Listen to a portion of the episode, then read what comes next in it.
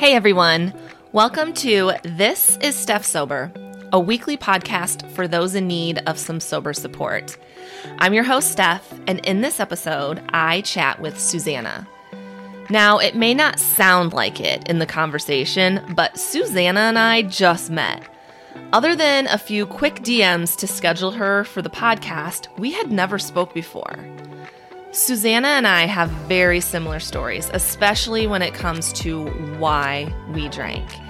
And while we cover sobriety and share the similarities and realizations we both have had, what I love most about this episode is that it is an example of how sobriety brings people together. So if you are worried that you will be alone or lost in your sobriety, please know that there are so many of us waiting to connect with you. Susannah, thank you for reaching out to me and for coming on the show and sharing your story. It has been truly a pleasure, and I am so happy to have connected with you. This is Susannah Sober. Well, I'm so glad we get to do this today. Thank you. Um, last minute, but it was like perfect timing. I was actually sitting there going, All right, I need a podcast for next week. And then I get on Instagram and you messaged me, and I'm like, ask and you shall receive. It's meant to be. So well, that's what I think at the moment. Some of these things are just meant to be, aren't they? You know, yeah. and uh, there's always like a right time to do stuff. And if something just sort of lands in your lap, then go, go, go for it. Yeah, I agree. Let's start with. I want to hear a little bit about you. Are you married? You you you said you had three boys. Like I want to hear a little bit about your life first and get yeah, to know you. So Yes, so I'm um I'm married and I've got three boys and I live in the UK, which you can probably tell by my accent. Yes. Um and um I've been sober. Be I'm coming up to my one year, so next month. Uh, so the awesome. big one. I'm really excited for it. And uh, being a year, so there's such this amazing build up. So you're 11 months sober then, or? You know, actually, I'm well known because my sober date's the end of um April, so I've oh, okay. literally just had my ten months. But because it's next month, I'm like, yeah, oh, yeah, it's nearly there, nearly there. Well, you are nearly there. How so, do you? I mean, how do you feel coming up to one year? Like honestly, where are you at compared to at the beginning? So I have just come so far from last, you know, April, May time last year. Um, yeah, the journey's been incredible. I I think I've learned so much more about myself and who I am, which I really struggled to before. Um, yeah, I think I think it's both the sort of physical and emotional change.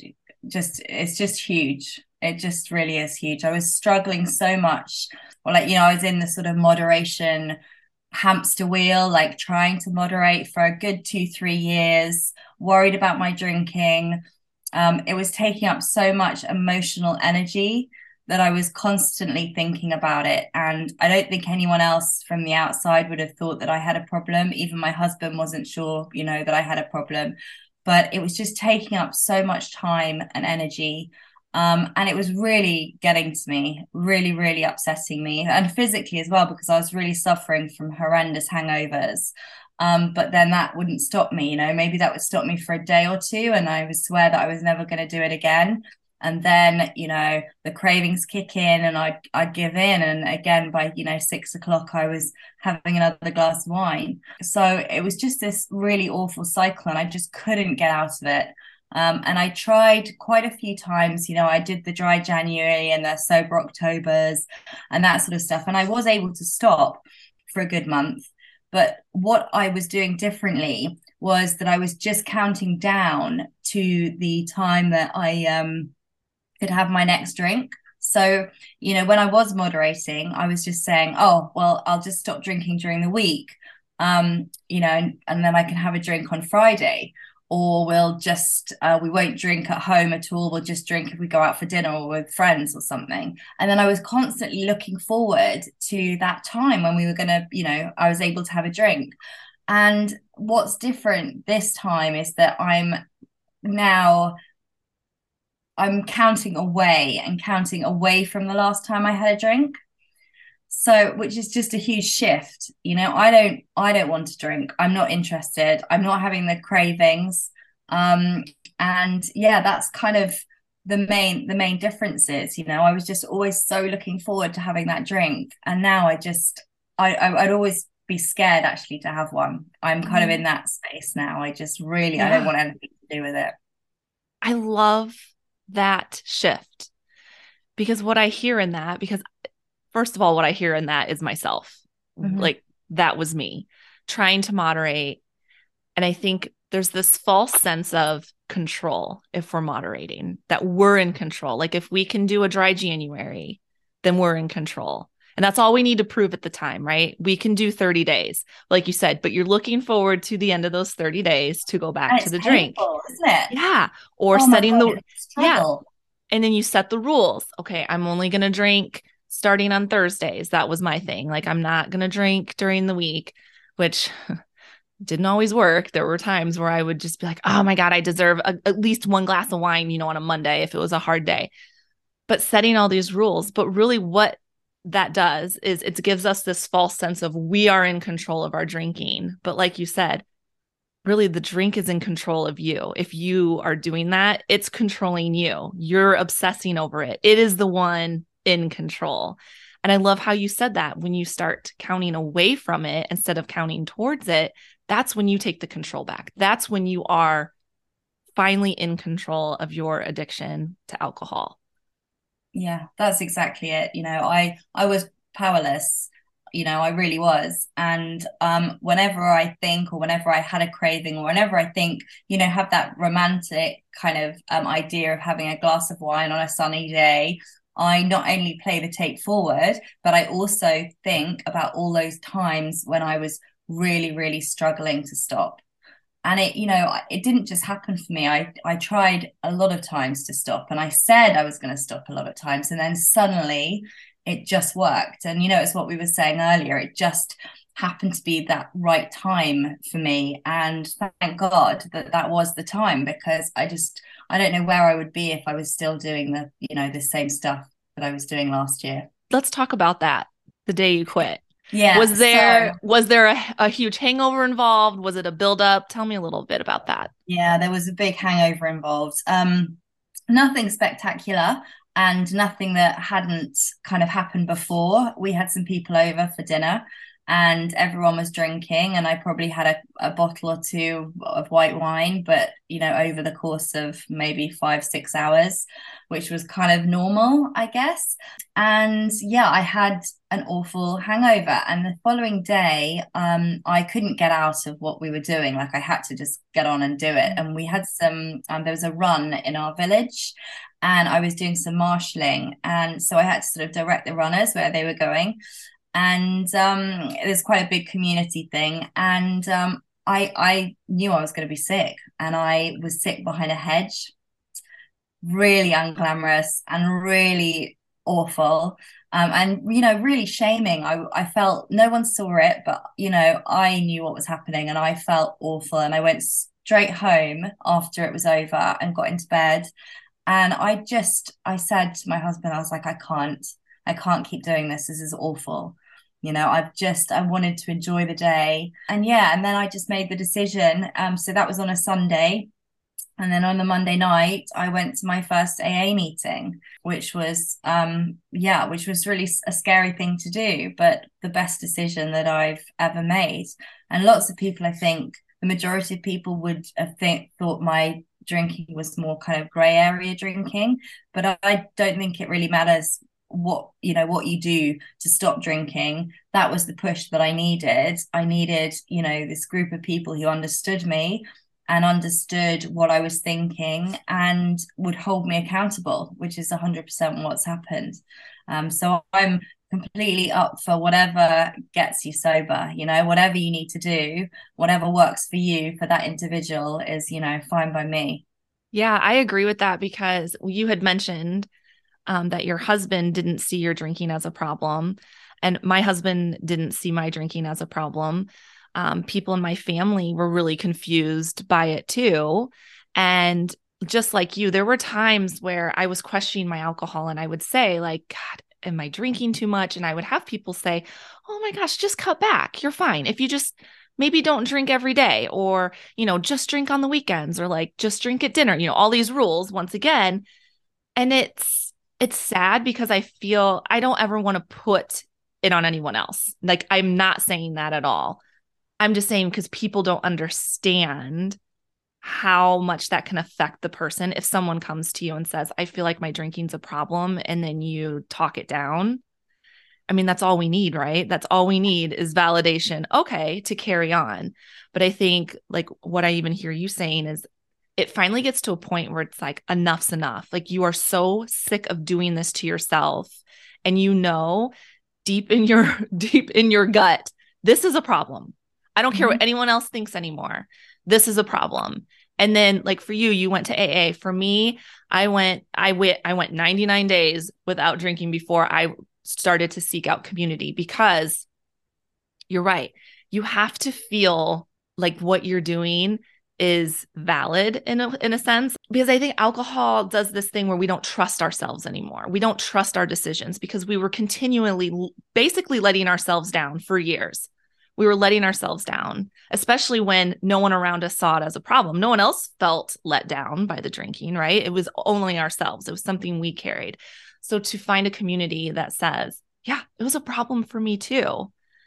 It's just, I think it just helps build that that argument against alcohol, that argument that, oh, maybe I can be a moderate drinker, or maybe I could go back to it someday. It just solidifies that. Like, no, the norm isn't drinking. Most of us, most people cannot drink alcohol and not become addicted to it. That is what it's made made to be. So yeah, I agree with you on whatever it takes to get sober find find your thing yeah it's so true and um you know even when i said to my husband that i was going to that aa meeting you know i i felt that i didn't have another choice. I had spoken to my doctor who just you know said that oh you i'm sure you don't have a problem like there's you know it's anxiety or it's depression. I spoke to my therapist who just t- gave me a couple of books to read. Mm. Um, but no one was actually, you know, actively helping me. And the reason that I went to AA is because honestly, I I didn't have another choice. Like mm-hmm. I didn't, I I couldn't find another way. And at the time, I didn't know about the kind of online sober community and all of that, which is an amazing resource. Um, but yeah, I didn't have any of that, and um, you know, it worked and it worked for me. But even mm-hmm. after I came home from my first meeting, I remember my husband said, like, "Oh, so so what now?" And I I said, "Well, I I'm not going to drink again." And he almost was like, "Well, you surely you can just sort of learn how to drink normally." And I was like, I don't think it works like that. But after one meeting, you know, he didn't know. And I have kind of explained to him now what happens. But in a way, that's what I was looking for before I went. I was like, oh, maybe they this group of people can help me drink like a normal person and learn to moderate without it consuming um you know all my all my mind. But that's one of the biggest sort of shifts that i've noticed just this calm and um just this quiet mind you know. I've always been I've always had terrible insomnia and bad anxiety and um, I've just really noticed recently just this sense of just contentment, I guess, and calm and quiet. And I just feel so happy about the smallest stuff. Like it's really sunny here in the UK today. It's really cold, but it's really sunny. And I'd normally be, you know, complaining about how cold it is or, you know, but it's just so beautiful. There's not a cloud in the sky and it affects me in a different way to how it used to. I was always a very kind of glass half empty girl. And I just thought that was the way that I was. And I was, you know, quite a negative person. And actually, I'm really not. I'm a really positive person, which is, I just had no idea about. And I'm just learning all these different things about me. And it's amazing, isn't it? How just giving up, you know, alcohol can just change your life so hugely. And you really learn that it's not just about the drink you know there's so much more that you know you can learn about yourself by you know getting sober it's it's it's mad really it's mad and it's beautiful and it's oh my gosh it's emotional i mean to finally learn who you are. I don't know how long you drank, but I started mm-hmm. drinking at 14. So I had a lot of learning of who I really was because I always used alcohol to change who I was, like to socialize more and like just to try to be who everyone needed me to be. Because anytime you're trying to force yourself outside of your comfort zone and you've conditioned yourself that alcohol will help you with that, that's all you know and that's all you do. And that's all I did until 14 months ago. And so, yeah, there's a lot of like discovery of what you like and finding out oh my gosh, I'm really not that negative of a person, or I really am confident in that area of my life, or I really do love this about myself and I like to do these things. You know, it's like this, I always say it's like peeling back an onion. And I say an onion because there's tears, you know, mm-hmm. every time you peel back another layer and you discover a part of you that alcohol stole, it's emotional. It's like, it's like finding an old friend that you've missed for so long and it's just i don't it's like so hard to put it into words but i know yeah. you know exactly the feeling i'm talking about yeah i really do and it is hard to explain isn't it unless you kind of know but yeah i actually i didn't start drinking that young um i one of the reasons why now I can see that I did start drinking, it was um, due to a couple of traumatic things that happened in my 20s. Oh. And I gradually, I didn't start drinking um, straight away on those things, but definitely um, after my first two children in my 30s, that's when it really, you know, became more of a problem. And I turned into a bit more of a daily drinker, or at least a sort of four or five nights a week drinker. So it wasn't until probably about four or five years ago that I it was you know started consuming my thoughts really and that's um you know and I hadn't processed any um grief from um you know losing I lost my mum when I was 22 and I hadn't processed that or at all. And I was just drinking on that. And then yeah followed by another couple of things that happened. And you know that was for me it was all about numbing my feelings. And i just didn't have any coping mechanisms. I didn't know what else to do. And alcohol numbed those feelings that those uncomfortable feelings that i needed to confront. And therefore i just never i never dealt with them and i never confronted them. And i was able to do that you know after about probably six or seven months of sobriety which is just which is just amazing mm-hmm. i relate to that actually, I think you're one of the first people that I've spoken to that actually said they were numbing uh, like sad emotions because a lot of people, when I tell them that, they're like, oh gosh, when I would drink, it would just make me cry more and make me more emotional. Like they really have a hard time wrapping their brain around the fact that that's why I drank. So thank you for sharing that part of it because it makes me feel like, okay, it because sometimes you do question yourself even in that, like, was that weird that I did that? But it really did, in a sense, help me. We know now it wasn't helping anything, right? But at the time, I felt it was helping me stay strong when things were sad, things were upsetting, things were uncomfortable. I felt like it numbed that out. But for me, and I don't know if you relate to this too, you may, it created anxiety because I never dealt with it. I suffered from panic attacks and horrible anxiety. And I didn't know that that's why. But when I started diving into what anxiety was, which is, you know, not dealing with emotions properly, and then add alcohol to it, which causes anxiety anyway, it's just all that's when things really started, you know, connecting the dots for me. And I realized I have to get off this alcohol because it is just not, it's making things way worse. Yeah. Well, I mean, that was pretty much exactly the same as me. Yeah. After my mum died, um, the following year, I was actually involved in the Boxing Day tsunami in Thailand. Mm. Um, and I was right in the middle of that. And, you know, obviously the things that I saw there, I mean, it was, you know, un- unspeakable. It was really a horrendous situation to be in. And also, obviously, a threat to my life as well. So that was yeah. sort of another angle. Um, so, you know, followed by some other couple of things that happened. But the combination with the grief from my mum and then that i think it really you know it opened my eyes to just how valuable life is but instead of kind of seizing it um, I did just start getting these horrendous like anxiety attacks and panic attacks, also awful nightmares. And that's sort of when the insomnia started. So even though I wasn't daily drinking then, I was definitely binge drinking, you know, in my 20s. Mm-hmm.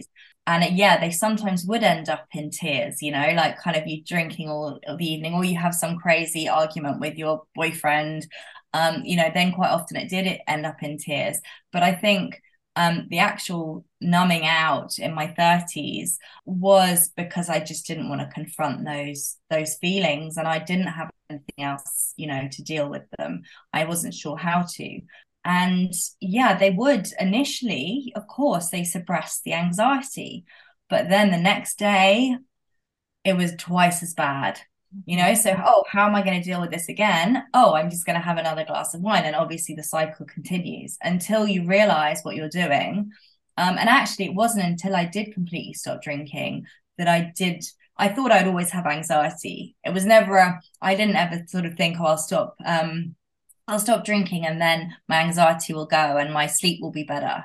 I didn't think that. These were like amazing bonuses that happened yeah. for me. So um so yeah those are those are two things obviously that I was so pleasantly surprised by. And now I oh my sleep is amazing. It's such it's crazy after probably 15 years of um insomnia waking up at one in the morning um and being wide awake panicking with that horrible feeling in your chest that like impending doom like something really bad's going to happen. That busy mind that you can't switch off until 4 4:30 in the morning and then eventually falling asleep and then being exhausted you know when your kids come in at 6 30 or 7 in the morning. Real struggle. And now i'm getting you know eight hours sleep a night and it's unbelievable. And i think my body is it was exhausted. Like you know it just it's healing as mm-hmm. well. My body's healing my mind's healing and i'm able to do that now that i'm not drinking.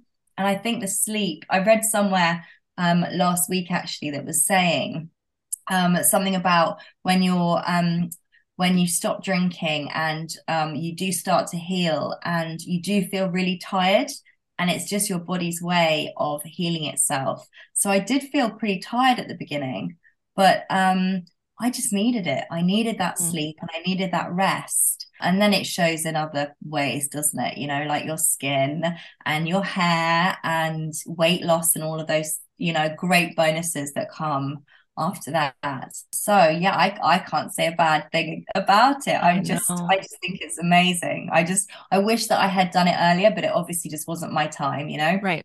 Exactly. It is healing. And i was really tired at the beginning too because like you i i had a hard time sleeping. I yeah i would wake up two three in the morning with just like like you said that dread like mm-hmm. something bad's happening. And yeah as we know now i just because because all this buildup of things that i just kept pushing away pushing away.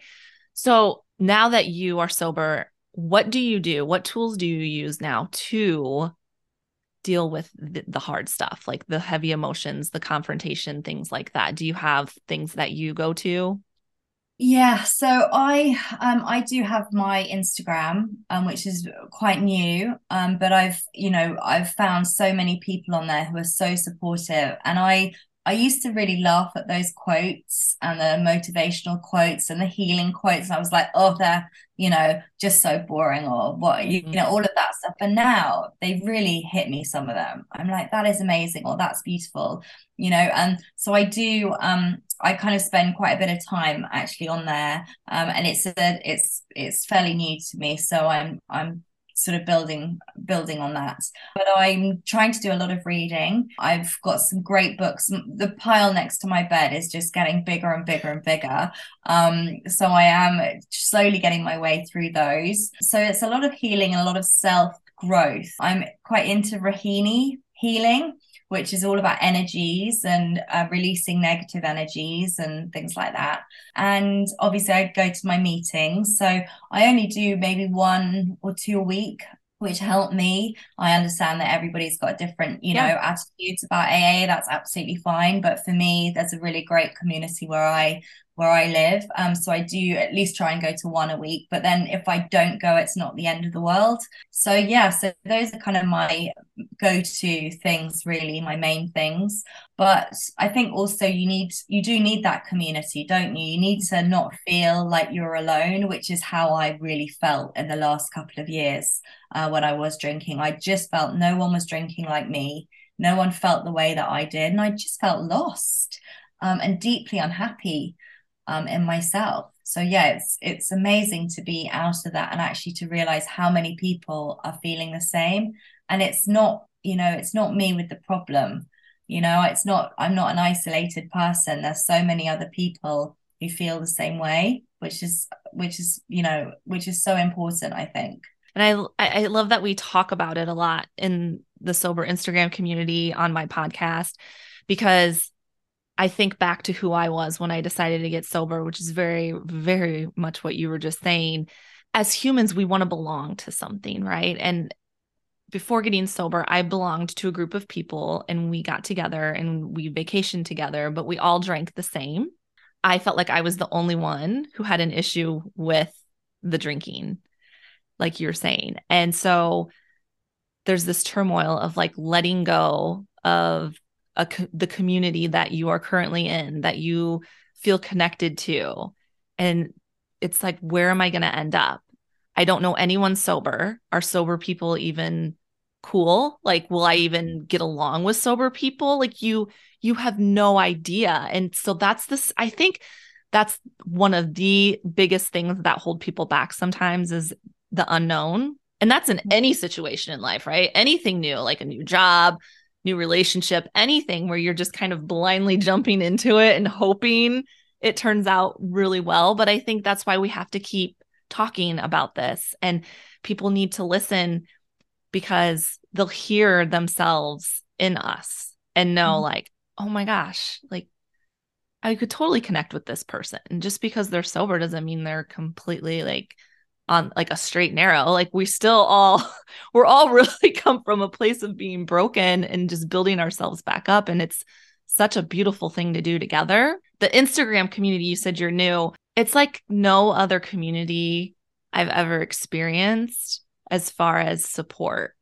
It's I so mean, positive, isn't it? It's so positive and everyone just and it doesn't matter. Like you said, you've got your AA people, you've got everybody is on their own journey, but we all have the same goal. And that's all that matters. And so we're so supportive and we're not like, well, you should do it this way. There's none of that. Mm-hmm. It's just all, I mean, I shouldn't say there's none of it, but I don't oh, run into it enough. yeah. But I mean, it's not, it out, definitely the good is outweighing the bad. And that's like all you can ask for in a community, really. And uh, yeah, it's just, gosh, I can't say enough. Yeah, everyone's so supportive. You know, when you do reach those little milestones, you know, obviously I had my 300 days like a couple of weeks ago and my 10 months earlier this week and yeah the support is amazing. It's just it's just great. And then i'm so happy when i see somebody else you know get to their six months because that was a really good time. I remember six months feels amazing. You know you're half you've done half a year which is incredible. Mm-hmm. um and that's when there was a big turning point for me. Like i actually did find um, months five and six pretty tricky. Um but i think it was because i was learning so much about myself and there was definitely a big shift then and it was frustrating because I had another kind of depressive cycle around that time. Um, and I was, I nothing particularly like triggered it, um, but I felt that I was frustrated because I thought that I wasn't going to have that again because I'd had been on this pink cloud and everything had been great. But actually, it's just the reality of life. But I do think that when challenges do come in sobriety, and um, you know life has challenges right? Everybody has to deal with stuff but you're so much better placed to deal with it and it's so much easier. You don't need to make these things into a massive big drama. Actually you know break it down look at it logically. Don't just you know run to the fridge and pour a glass of wine and you know stress about something. Actually just work your way through it. And yeah you're much it's much easier isn't it just to deal with um, issues that come. Um, and that's what i found. But i'm i am i'm so supportive of other people. Like i'm so happy when other people suddenly turn that corner and they you're like oh they've got it now. They they get it now. They understand. And it's so great to see because i actually want everybody to feel like this you know? I um i really hope that you know if i can just help one person you know from listening to this who's just thinking yeah that's how i felt you know yeah do it because you won't look back and you'll never regret it. I don't think anyone has ever said oh i regret not you know not drinking. And to know that you're worth it because i think sometimes people just don't think that they're worth all of that you yeah. know? And it's funny you said it was around the five, five or six months that were really tough for you because once again um, even if you go back on my instagram i remember there was a time where i just wasn't on very much. It was i was having a hard time and i needed to go inward. I, I love being there. I loved being there for the community but i went through this phase where it was like i just i was real like everything of who i really was was coming to a head. And I was trying to process it. And I was mm-hmm. trying to like what does this mean? And I think it's important for people to take the time to do that because we are all rooting for each other, but we can get caught up sometimes and not recognize that we need to like go inward and, and be with ourselves and heal and sleep and journal and do all the things to work through especially people like you and I who just have never learned how to process emotions properly to take the it's time to do that. It is. It's a lot oh, and it's it's oh, work, but it's so worth it when you do it. And some of it like journaling is so new to me and I used to think it was so stupid. I'm like, why? Why would I write all this down? And I've been doing it a lot lately. It's it's the most simple thing you can do, but it has such a huge impact. Like it gets it out of my system like where you know you can feel a little bit of heaviness or angst or whatever it may be it just it, it's the weirdest thing but you said you're really into energy work and things like that and i'm really like into that stuff too like i go get reiki done all the time and things like that and there's something to it there really is something to like working it out of the body like going out and moving uh, I I started lifting weights when I got sober, which was something I've always wanted to do. I just couldn't do it because I was hungover all the time. I mean, there's times I'll get done doing a set and I'll just cry because I walked into that workout not wanting to do it, having a foul mood about something. And it's like amazing. It works its way out. Like it just, because it gets caught up in there. Right. So I just, around five or six months, yeah, I, I struggled as well. But then once I got over that hump, it's about the time that I started the podcast or started thinking about doing the podcast. Like that's what happened. Like all these things were coming. I was letting go of so much negative energy and releasing it so that I could let all this light and positivity come in and like show up for the sober community and give back to them everything that they gave to me when I needed it. Yeah. And opportunities seem to come your way more, you know, if you're more open to these things. I really have found that. So Rahanni is quite similar to Reiki. So it's mm-hmm. all about energy flows and, you know, things like trauma and that kind of stuff can get trapped in your body and it can actually, you know, really physically affect you. Like I've had a terrible back, um, really, really bad back pain, which I've been struggling with for um, about 12 years.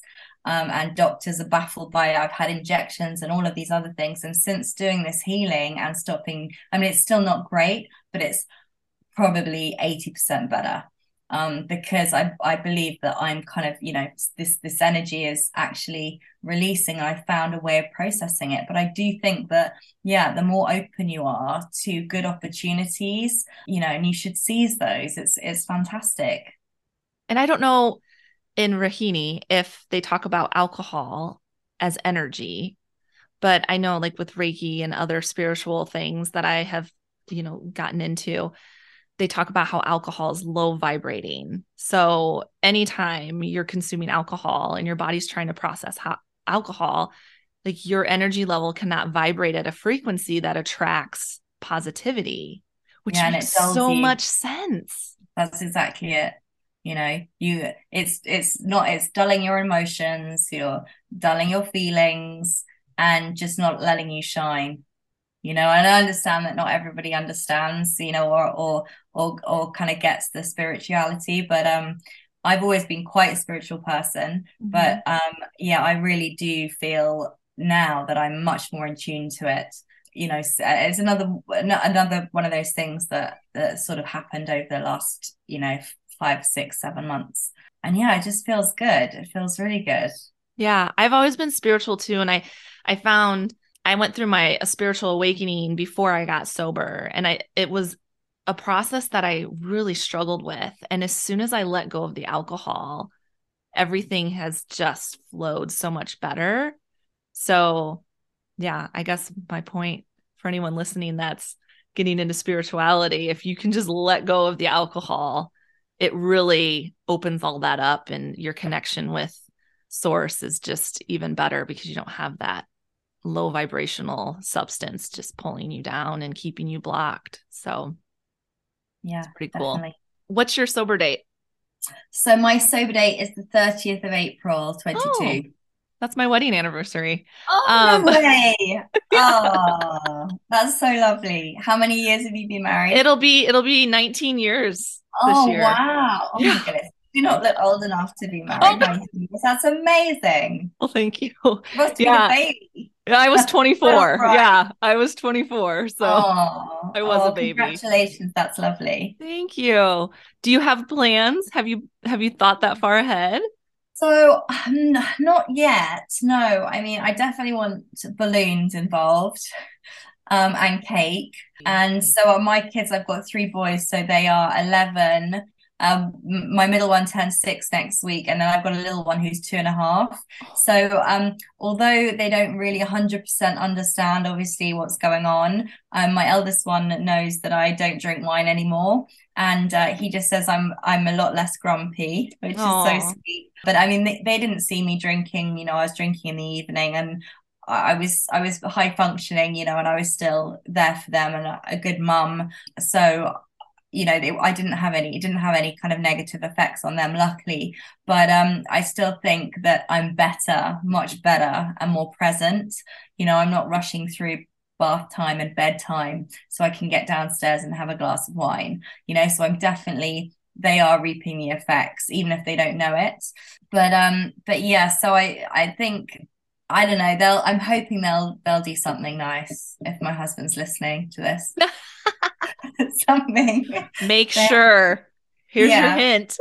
yeah, exactly. Um, but it's it's a nice time as well, isn't it? April because you know I love spring, and um, and yeah, so it's and it's so great to be able to do like a year because I've done, you know, like I've done my mum's anniversary, I've done my birthday, I've done all my kids' birthday parties, which are normally sometimes kind of quite you know, this kind of mummy wine culture, mm-hmm. an excuse to have a glass of wine or whatever. I've done all of those, done Christmas, which was a biggie. And I did actually find that really hard, to be honest. Like it oh, was okay. tricky for me.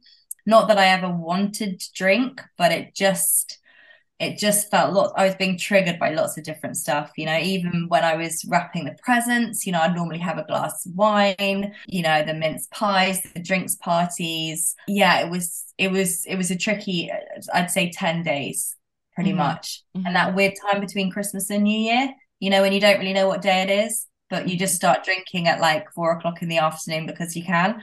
So that was quite weird. But you know, I've done it and I'm you know, next year I'm sure it'll be easier. And yeah, the thought of previously when I did stop, I was really worried about the summer and um, barbecues or holidays and that kind of stuff, you know, sitting outside with a glass of rose yeah.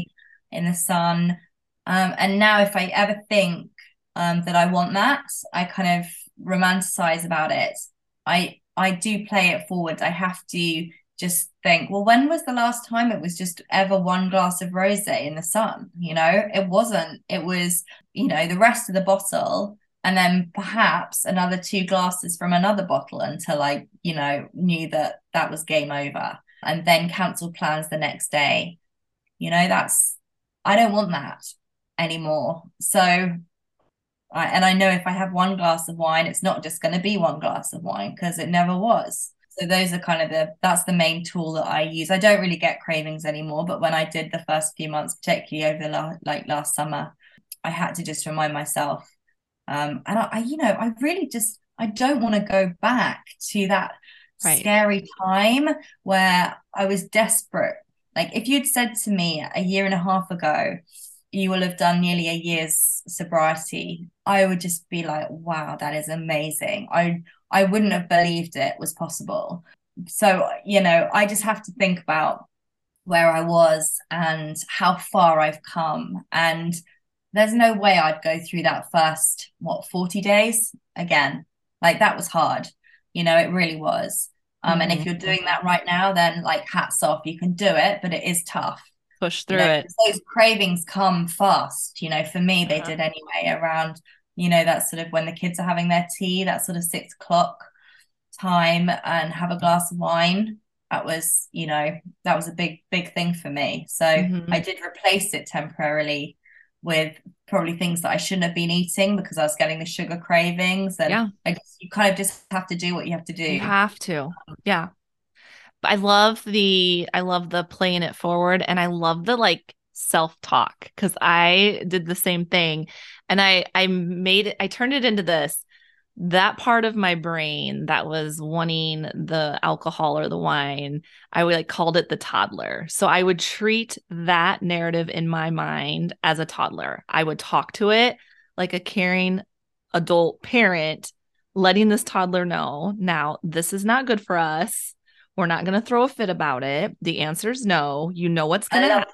You know brilliant. what I mean? And if you yeah. can separate it, because the problem is i think with a lot of us is we believe every thought we have and we get tangled up into it and all it is is a thought it's there's no truth behind it and if you can call it out for what it is it really does work as silly yeah. as it sounds it and it's all going yeah I, sometimes i think it does but thank you for saying that but you know and it's like if you can just do that if you can get yourself to the point where you are calling out some people call it the wine witch Mm-hmm. however you want to see it, but make sure you separate it from your true self, the person who logically knows that the alcohol is no good, that you don't want it anymore. That's the voice that needs to be in control. And that's the voice that needs to convince the other voice. And you need to let it win over the other voice every time. It's the only way I can explain it. Yeah. But I think that that's a sh- another shift that happens that makes it stick because yeah, you're letting you, right right you. you. finally realized it's not you you used to co- connect your identity to it and think it was but we have a choice. And when we realize we have a choice and we can separate it that's when the magic really starts to happen. That's when you can dig your heels in and be like i am done with this. Like this is no good. Yeah that's so true. Acknowledge it you know and then move on. But yeah you don't need to listen to it. And that's and the craving, good. and I always say this to like the cravings, they don't last long. Just wait them out. Like you said, if you need to have a chocolate bar or a mm-hmm. piece of cake or, you know, a diet soda, like all these things that you probably like for me, I used to avoid all that stuff because I'm like, well, that's no good for me. But then drink a bottle of wine makes a lot of sense. But get that stigma out of your head too, because you know, no one's life fell apart from eating too much chocolate, but your life could fall apart from drinking too much alcohol. So yeah. don't be so hard on yourself. The sugar cravings are real. The amount of sugar we were consuming as drinkers is way more. I don't think you physically could consume that much sugar without getting sick. You know what I mean? Like you're you're not going to probably ever get to that level, but it's a real thing and you just it works its way out. I feel like I still eat desserts more than I ever did, but I also know that it's not even close to the amount of calories and sugar that I was ever consuming with alcohol. So that's where I tell myself, have it, enjoy it. Yeah. It's supposed to be enjoyed. Yeah, definitely. I think, you know, the amount of sugar, as you say, in like one small glass of wine is probably the equivalent of like a normal dessert that you'd have. So, yeah. yeah, I'm completely with you on that. And yeah, it did, you know, it did take probably until the six or seven month mark for me to kind of actually be ready as well emotionally um, and to actually address the I had I did end up putting on on about half a stone when I stopped drinking, but you know that and I, at the time that kind of really scared me, but I've now been able to address that and now it's falling off. I've lost like a stone and a half. I've still got, you know, a little bit to go, but um, you know, that that's so much easier as well because your body is able to just break down everything and it's not just furiously trying to process this you know this sugar and this alcohol. Um it's actually able to do its proper job that it's meant to be doing. Yeah and um, you're not inflamed. Mm-hmm. the inflammation is yeah. terrible. Yeah and you know what? No one tells you about the um you know the sober glow. And you can see it you know on i've had like comments. I mean i've never had terrible skin, but it was pretty dull and dehydrated. Mm-hmm. And my eyes were, you know, I looked pretty dead behind my eyes. Yeah. Um, and it is just, it's crazy how you can really see it. It just, it's, yeah, it's a physical, you have a physical. I, I, mean, I read something um, a few weeks ago and that said that um, after six months after stopping drinking, that you're actually um, you will get better looking. So, and I actually think that's true as well because you've seen so there's so many like oh, before oh, and after pictures and the transformation pictures, and people just look unbelievable. Just you know, uh, just stopping drinking the, the the alcohol, the poison, and it's amazing the effect it has. Yeah, it's like the life comes back in their eyes. You can just see this glow and this sparkle in their eye, and it's and then yeah the put like i feel like especially when I look at old pictures of me my eyes were just like slits. Like there was so much inflammation and puffiness going on in my body that oh yeah i do feel yeah. the bloodshot the bloodshot eyes. Yeah i had a my friend um come over around christmas time and i have at christmas time i bring like certain photos out that are like christmas photos. And there's a photo of my husband and i and my daughter we're all three sitting on Santa's lap. It's kind of funny, cute little picture. And I always put it out at Christmas time. My friend came over for coffee and she was looking at the picture and she looks at me and then she looks at the picture. She goes, you know, I see you a lot and I know that you you look better, but to look at that picture of you, she's like, Steph, I can't believe the change. Like seeing it side by side, she's like, look at how puffy your face was. She's like, you almost look like a completely different person. Yeah it just changes the way you look, doesn't it? The mm-hmm. like the swollen cheeks and just everything, as you say. Yeah, yeah. my daughter was like, "Mom, your cheekbones look awesome." like, yeah, they're there. I actually have cheekbones, oh. believe it or not. Like I just feel like I was like so puffed out, and my belly was puffy. Like my yeah. knees hurt all the time from inflammation, and I just there's just so many physical things that you get you kind of just chalk up to old age or you know like I was like oh my knees hurt you know I played basketball and I was a dancer growing up and I just was really hard on my body. That's why my knees hurt and you just accept it as like that's just what life's going to be now. But now mm-hmm. that I don't have I'm not drinking an inflammatory liquid all the time my knee pain is gone. I can work out and build muscle on my legs to help support my knees. Like it's just like it just builds and builds and builds and builds and builds and it's all positive stuff it really is. And no one tells you this, do they? You know, at the beginning. Um, kind of, I was sober curious for, uh, you know, a couple, I guess, a couple of years while I was wanting to give up and I was trying to moderate and I was listening to a lot of the podcasts. But yeah, I don't think any of them necessarily spoke, or if they did, I didn't hear it because obviously it's you only hear what you want to hear as well. True. But all the, you know, all the positive things, um, I I just wasn't I wasn't hearing it and I wasn't getting it. But then maybe even if I had, I still wouldn't have actually, you know, taken the plunge and done it um, until the time was right. Yeah, I think you have to be ready to hear it. But that's what's great about all these podcasts and everything because there's so many to choose from. And there's so, somebody's going to listen to this at the right time. Someone's going to hear this right when they're open to receive everything we have to say and it will change someone's life. It will make oh, them find yeah, I think it'll make them finally believe enough in themselves and want you have to want it for yourself, right? You can't oh, I need to do it because I have legal problems now or because my spouse threatened to leave me if I don't quit drinking or you know nobody wants to be forced into this. I know I wouldn't have ever I would have dug my heels in if someone tried to force me to do it. But as soon as you start questioning it and know that it's really starting to affect your life and you're open to it that's when that's when you can really yeah. take charge of it and take control.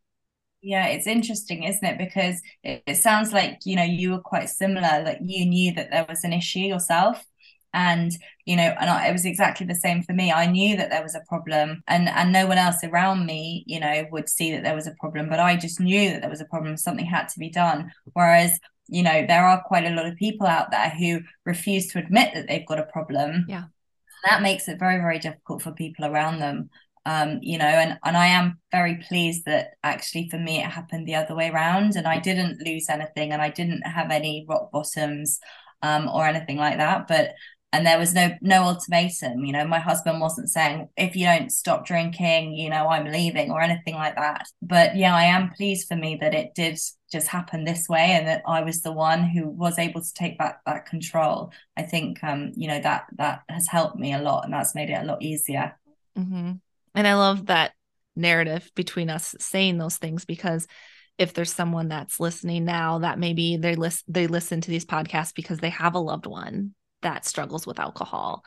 Um, they can take some note from that and understand a little bit where their head might be and know that forcing them or trying to give them ultimatums and things is only going to push them away.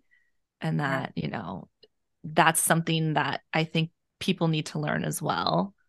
Because we don't we don't learn these things in school. And like you said there's just not a lot of conversation about it. And and it's becoming such a big problem. It's becoming way too normal in society to binge drink on the weekends and party and mommy wine culture and we got to pump the brakes because so many people are getting so wrapped up in it and we're losing people and marriages are getting ruined and children are losing their parents and it's just we got to just keep talking do you know the psychological effects as well it can i think from the other side you you look at it from the the, the well specifically the mummy wine culture but you look at it from the position of the mum but actually it's really damaging for the children as well. You're yeah. like am i that awful that my mum has to drink gin all, all day or you know i wine? What is the saying about i yeah. um, i i wine because my kids wine or whatever uh-huh, but uh-huh. like how that's bad for from a kid's point of view you know thinking oh i'm i'm too much for my mum to cope with without alcohol and that's obviously you know what what adults do and what parents do that's a terrible lesson isn't it to teach your kids right and then it's teaching them how to cope with problems when they're an adult you know yeah. like oh i can't wait till yeah, I can't wait till I'm older and I can drink wine like mom because that's how she solves her problems. So that's how I'm going to solve my problems. We don't realize they're watching every move we make everything. and everything we do. And yeah. So if you don't want your children to end up, because here's the thing that was actually my daughter witnessed all my drinking. Um, she's the only child. So she and we drank at home and we'd have people to, at the home all the time. Like our house was where everyone gathered to drink. So she grew up around it. And when i decided to get sober my biggest my biggest like oh shit moment was what if now that i understand why i was drinking where it was headed i was in a panic that she was going to end up being a heavy drinker because that's all she witnessed. And luckily, so I'm telling you, it's never too late because she's 14. So she was 13 when I got sober. That's 13 years of thinking that that's normal because that's what she grew up with. And she's she's 14 and we've had conversations. I actually did a whole podcast conversation with her and it's changed her outlook on alcohol. It really has. So I want She'll parents to be able to see the changes in the contrast. well. She really will be able to see it. So mm-hmm. from that point of view, it's almost it's good that she is a little bit older because she'll see how you know yes. how great you are now and all the positive changes. Yeah. So that's another thing. If anybody ever just feels like, oh my gosh, I totally like having mommy guilt over mommy wine, don't. It's never too late. I mean, our kids, even though especially teenagers, you feel like they just can sometimes think you're just the most annoying thing in the world. they really do love us and look up to us and look to us to guide them on on what to do because it is a really really weird time as we all know. Like we're trying to figure out who we are and what's right and what's wrong. And i don't know. I just think it's never too late to to do that for your kids. Yeah and teenagers have got so much to deal with anyway at the moment you know compared to the sort of 80s yeah. and early 90s when i was growing up. Yep. Um it's a you know it's a it's a whole different ball game isn't it it um, is. But I do think that there's has been a bit of a shift. You know, I've got nieces and nephews who are teenagers or in their early 20s, and the amount that they drink is definitely a lot less than I was drinking in my 20s. You know, I think there's less binge drinking. There is a lot more focus on exercise and health, which is fantastic. You know, and that's that's what it should be. I know. I love that. I've noticed that as well. So it's just, it makes me so happy. It makes me so hopeful for the future, you know? Definitely. Thank you for listening to the podcast today. Remember, I am just a woman on a mission to normalize sobriety and living a sober lifestyle. I am not a licensed therapist or a doctor. Please, if alcohol is causing serious physical or mental health issues, seek professional help. If you enjoyed the podcast, be sure to hit follow so you don't miss any future episodes. Also, leaving a five star review will help this podcast reach more people like you in the sober community. It's an easy way to spread the word in normalizing a sober lifestyle. You should never feel alone in sobriety, so feel free to reach out to me via email or through my Instagram account at This Is Steph Sober. Links to both are listed in the show notes.